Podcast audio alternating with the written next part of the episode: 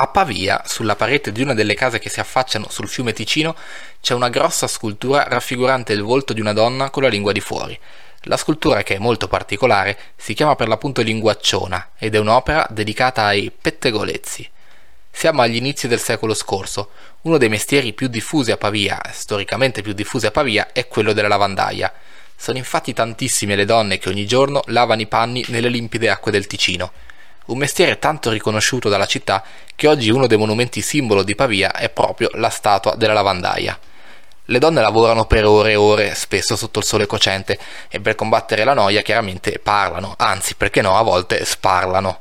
A un certo punto, oggetto dei loro pettegolezzi è un certo Bergonzi, un imprenditore che fa soldi proprio grazie al loro lavoro. Bergonzi decide di farsi costruire la casa dei suoi sogni proprio lungo il Ticino, ma a quanto pare per farlo non gli bastano le rendite che ottiene dalle lavandaie e così è costretto a indebitarsi. Si indebita talmente tanto che le donne lo prendono in giro, raccontandosi che la sua casa è costruita con le ruote, perché da un giorno all'altro i creditori potrebbero portarsela via. Bergonzi, che evidentemente non solo è un tipo permaloso ma anche scherzoso, in risposta alle male lingue fa costruire sulla facciata della casa la scultura della linguacciona, una vera e propria pernacchia a tutti i pettegolezzi e le dicerie che venivano raccontati sul suo conto.